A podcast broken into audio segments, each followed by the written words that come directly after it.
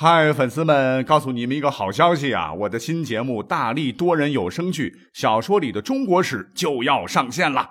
想要了解新节目或者跟我互动聊天，赶快来加入 VIP 粉丝群，入群二维码就在本期节目的声音简介中。你也可以添加我的小号，拼音大历史加幺零幺 D A L I S H I 幺零幺，然后拉您入群，我在那儿等你。管他正史野史。这里只有大历史，大力讲的历史正在播出，欢迎收听本期节目。那这两天看到一句话啊，说的特别有哲理啊，说几千年来，人类在物质上发展够快的，但精神上又进步了多少呢？哎，那回顾咱们国家的各朝各代啊，那我们如果能从精神层面上尝试着提炼一下下啊，我们就会发现。总有这么几句话啊，是高度精辟的概括的一段历史，甚至是一个时代。那有些句子啊，真的可以用霸气侧漏、历久弥新来形容。那我们今天呢，就来扒一扒啊，到底是哪些句子能历经这么多年啊，现在让我们听到、闻之啊，依然是浑身都是劲儿。第一句话是什么呢？啊，大家都很熟，“王侯将相宁有种乎？”那这句话选自《史记·陈涉世家》，这陈涉就是陈胜。那按照当时的情况啊，这句话的意思就是：那些称王侯、拜将相的人，难道就比我们高贵吗？哎，就是通过这些话啊，来刺激人民的这种气氛，是一句非常带有反抗精神的话语。那历史课本上我们都学过哈，就不详细说了。第二句话：大丈夫生当如此。彼可取而代之，啊，大丈夫活着就该这样，我可以取而代他呀。这句话呢，也是出自《史记》，是两个人几乎在同一时间、同一地点，就同一件事儿讲的。我们把时间呢调回到当时那个场景，那一次啊，年轻的项羽啊和他的叔父项梁，是遇到了秦始皇的巡游车驾。仪仗万千，威风凛凛啊！路人是纷纷低头避让，唯独项羽抬头是直视圣驾。这叔父怕他闹事啊，这触犯皇帝威严的可是掉脑袋的，于是拉他低头。而当时，刘邦呢也在人群里头啊，是乡长坐着不务正业啊，被他爹刘太公天天骂没出息、败家子儿。他看到这个皇帝够威啊，就脱口的说出了这句话的前半句：“大丈夫。”生当如此啊！而当时的项羽被项梁压着脖子啊，是愤愤不平的说出了后半句：“彼可取而代之。”历史有时候啊，就是这么具有戏剧性啊。那当时两个人是搁到人堆里都是找不到的主啊，彼此谁也不认识啊，却几乎在同一时间和空间说出了心中的未来志向。大丈夫当如是也啊，其中。不仅体现的是一种胸怀和志向了哈，大丈夫活着就应该这样嘛，是指做皇帝啊，也是对秦始皇的一种崇敬啊，对秦始皇功绩的一种肯定。而彼可取而代之，我们感觉一下哈，它体现的则是一种自负雄心，也隐含着对秦始皇的轻视之意。那这两句话都很大气呀，因为两个人都有雄心嘛。可是相比之下，大丈夫当如是也哈，更显得有城府。有度量，有胸怀，有志向。不知道秦始皇当年在车辇帷帐中啊，是否瞅见了这两个意气风发的年轻人？谁能想到若干年以后啊，时势造英雄，就是这两位啊，一个汉王，一个楚王，成为了轰轰烈烈的反暴秦运动的领袖，成为了秦始皇雄吞六国、一手铸造的大秦帝国的掘墓人。也许是当年两个人的志向。还是有这么一点点些许的高低啊！力拔山兮气盖世的楚霸王项羽，最后被迫是自刎乌江啊，彻底败给了大风起兮云飞扬的刘邦，是非成败转头空。但无论怎么样哈，就是靠着这两句话吧，这两个人最终是推翻了强大一时的秦王朝，做到了自己当时所说。那从这一点来讲，这也许就是豪言壮语。和吹牛逼的根本区别了。第三句话，犯强汉者，虽远必诛。哎，这句话也比较熟了。想到去年啊，南海仲裁的荒谬判决新闻出来以后啊，不由得就让我们想起了这句古人的状语：“犯强悍者，虽远必诛。”可是你想知道吗？到底是谁说出了这句名言呢？那说这句话的正是西汉的元帝成帝时的名将陈汤。那很多朋友一听到西汉名将韩信了、卫青了、霍去病了、周亚夫、李广了，其实告诉各位，陈汤那也绝对是可以和上面几位不相上下的名将。那话说，自从汉武帝北击匈奴之后啊，匈奴与汉朝的漠北势力是互有消长，虽然是没有大战，但是小摩擦时时不断。而真正进入对匈奴的和平时代啊，就始自西汉中后的汉元帝时期。那这位汉元帝叫刘氏啊，在历史上是个庸君。虽然本人是多才多艺、品行不错啊，是个好人，但我们要知道，好人不一定能成好皇帝啊。性情柔弱、缺乏主见、依重宦官、权威旁落，为西汉的衰落埋下了祸根。但是在历史上啊，正是在他的执政时期，外患是日渐减少啊，匈奴是很少主动攻汉，汉匈之间。延续了六十年的战略和平，原因呢，无外乎有三个，一个是匈奴内乱，但更主要的呢是以下两个原因，一个是和亲外交，比如说昭君出塞，另外一个呢就是陈汤和匈奴打的那场郅支之战。话说在元帝的爸爸汉宣帝末年，匈奴分裂成了呼韩耶以及呼图武斯啊，也就是郅支两大集团。这呼韩耶亲汉呢，啊，昭君就是许给他的，而郅支部呢，一直是与汉为敌。那郅支单于是远涉西北，兼并了乌孙、大渊，又与康居联手，势力渐强，逐渐成为了西域一霸，准备和大汉决一高下。在公元前三十六年，我们说的这位主人公陈汤，与甘延寿是奉命经略西域。陈汤呢，敏锐地意识到。如果郅支单于在西域继续做大，那势必会改变西域格局，对汉朝不利。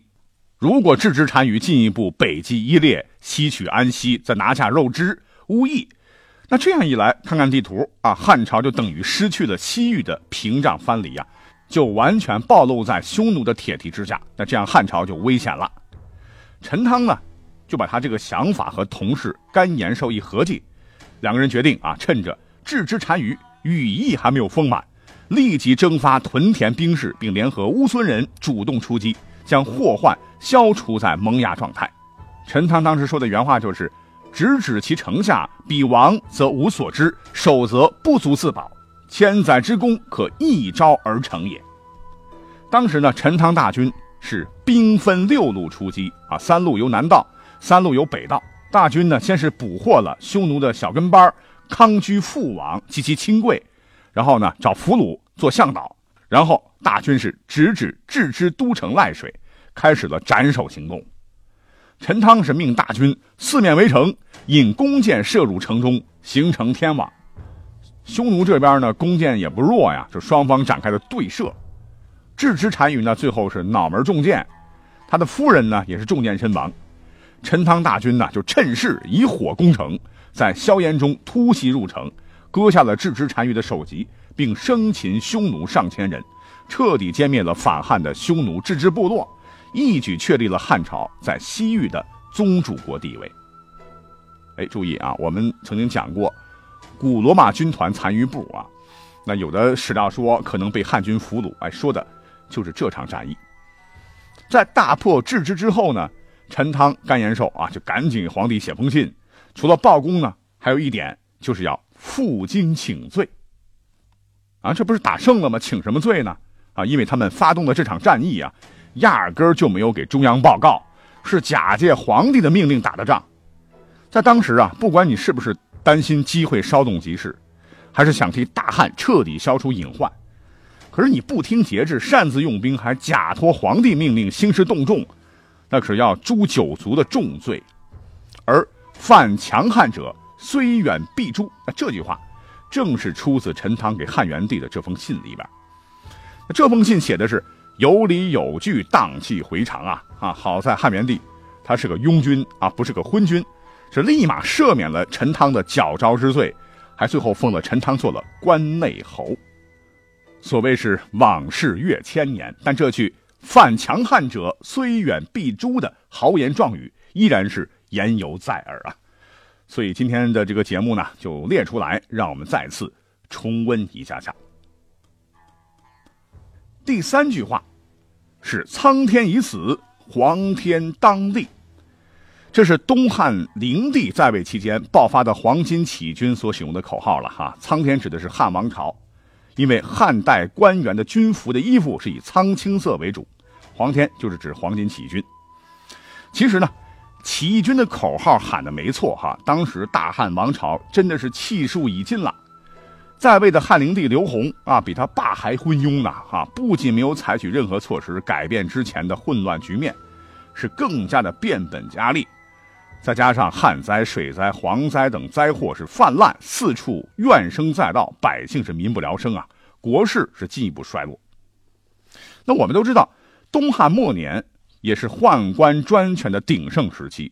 那这位灵帝是大肆宠信宦官，以至于宦官有恃无恐。毫无忌惮地迫害正直的士大夫和太学生，直接造成了第二次党锢之祸。这汉灵帝对宦官的宠信呐，简直是到了登峰造极的程度了哈！一个皇帝甚至还亲口说：“张常侍乃我父，赵常侍乃我母。”太监是女的嘛哈？这宦官仗着皇帝的宠幸是胡作非为啊，对百姓勒索钱财，大肆搜刮民脂民膏，可谓是腐败到极点。除了政治的极端腐败，汉灵帝这老兄啊，骄奢淫逸，在中国历代皇帝中也是名列前茅。那他在后宫呢，随时随地看中哪个女子长得美貌，就拉上床上交欢。他当上皇帝以后呢，这宫廷的女子和后世不同的是啊，都穿的是开裆裤啊，啊，这里边什么都不穿，就是为了让皇帝临幸方便。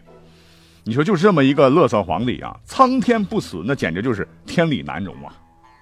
那为什么要把这句话要挑出来？更重要的是，我觉得哈，能在那个以天为绝对权威、君权神授的时代，能吼出“苍天已死”这种蔑视皇权的霸气口号，那真真是值得我们为他们点赞的哈！您说是吗？第四句话叫“宁我负天下人，休叫天下人负我”。那说这话的呢，不是曹操，谁呢？是写了《三国演义》的罗贯中。因为根据《三国演义》这个小说里交代，哈，这个背景是曹操当时行刺董卓未遂，弃官逃亡，逃到了中牟县，被军士给抓住了。为求脱身呢，曹操自称客商。当时啊，守关的这个军士并不认识曹操，而中牟县的县令叫陈宫，认识他，知道他是朝廷通缉的要犯。本来陈宫这个老伙计可以不说破的，但他呢却当众说破，还扬言要押解曹操去京城请赏。这曹操一听，完了啊！可是这陈宫啊是另有打算啊，晚上呢又亲手把曹操放了，是弃官携款随曹操一起逃亡。那这里边可以看出陈宫是挺贼的哈，我帮你，也必须把边际效益最大化。总之，这两个人呢，一路逃窜到了曹操家的世交，叫吕伯奢的住处。这个吕伯奢啊，诚意相待啊，外出置酒，家人呢是杀猪接风啊。不料磨刀声霍霍，惊醒曹操啊。曹操以为这一家人要杀他，因此杀掉吕的家人。逃出吕家路上，又遇到了吕伯奢打酒归来，是倍感懊悔呀。但是又怕吕伯奢回去以后看到家人惨死，心生报复，所以呢，干脆一不做二不休，就把吕伯奢也给杀了。之后就撂下了这句狠话：“宁叫我负天下人，休叫天下人负我。”说白了就是说我老曹绝对不能吃一丁点亏，谁让我吃亏我弄死他。但是啊，《三国演义》它是小说啊，我们来看看陈寿的正史《三国志·武帝纪》啊，里边呢明确就写了：“太祖以卓终必复败，遂不就败，逃归乡里。”也就是说，不是刺杀董卓失败了啊，是看到董卓实在成不了事儿，官不做了，跑了。从树席过故人，城高吕伯奢，也就是说跟陈宫也没啥关系。伯奢不在，其子于宾客共劫太祖，取马及物，太祖手刃击杀数人，是被迫的自卫反击呀！啊，没有曹操杀人之后所发的这个感慨的记载。而在东晋呢，有一位史学家，他写了一本杂记啊，里面又说，太祖闻其食气声，以为屠己，遂夜杀之，继而凄怆曰：“宁我负人，勿人负我。”遂行啊，注意，是宁我负人，勿人负我，不是《三国演义》里头那几个字根据杂记的记载呢，虽然说杀人的起因啊有点跟《三国演义》类似，但是。他杀完人呢，情感状态，哎，我们细细分析一下，和《三国演义》里头的跟那可不一样。既然是凄怆嘛，哈，应该是他在已知铸成大错时，是愧疚难当啊，在悲怆痛哭时说的那句话。翻译过来就是：难道是我对不起别人？没有人对不起我吗？这应该是一个自责的反问句，而绝对不是啊，宁可我辜负天下人，也不能让天下人辜负我。来凸显曹操是个无毒不丈夫的奸臣。其实乱世当中啊，人他是没有什么好坏之分的，曹操也一样。但是无论怎么说吧，啊，罗贯中的这句话还是比较有霸气的哈。所以今天呢，也把它来讲一讲，顺便呢给曹操啊这个脸谱化的人物来评个反。第五句：人生自古谁无死，留取丹心照汗青。哎，谁都知道，这是南宋末年南宋宰相文天祥在广东兵败被元军俘虏，带往北方囚禁途中，经过伶仃洋写下的《过伶仃洋》诗里的一句。但我们下面呢，不读诗，而是讲一个鲜为人知的事儿。您可能不知道哈，从文天祥当时被俘，到最终英勇就义的四年时间里，就是因为文天祥他一直不殉国。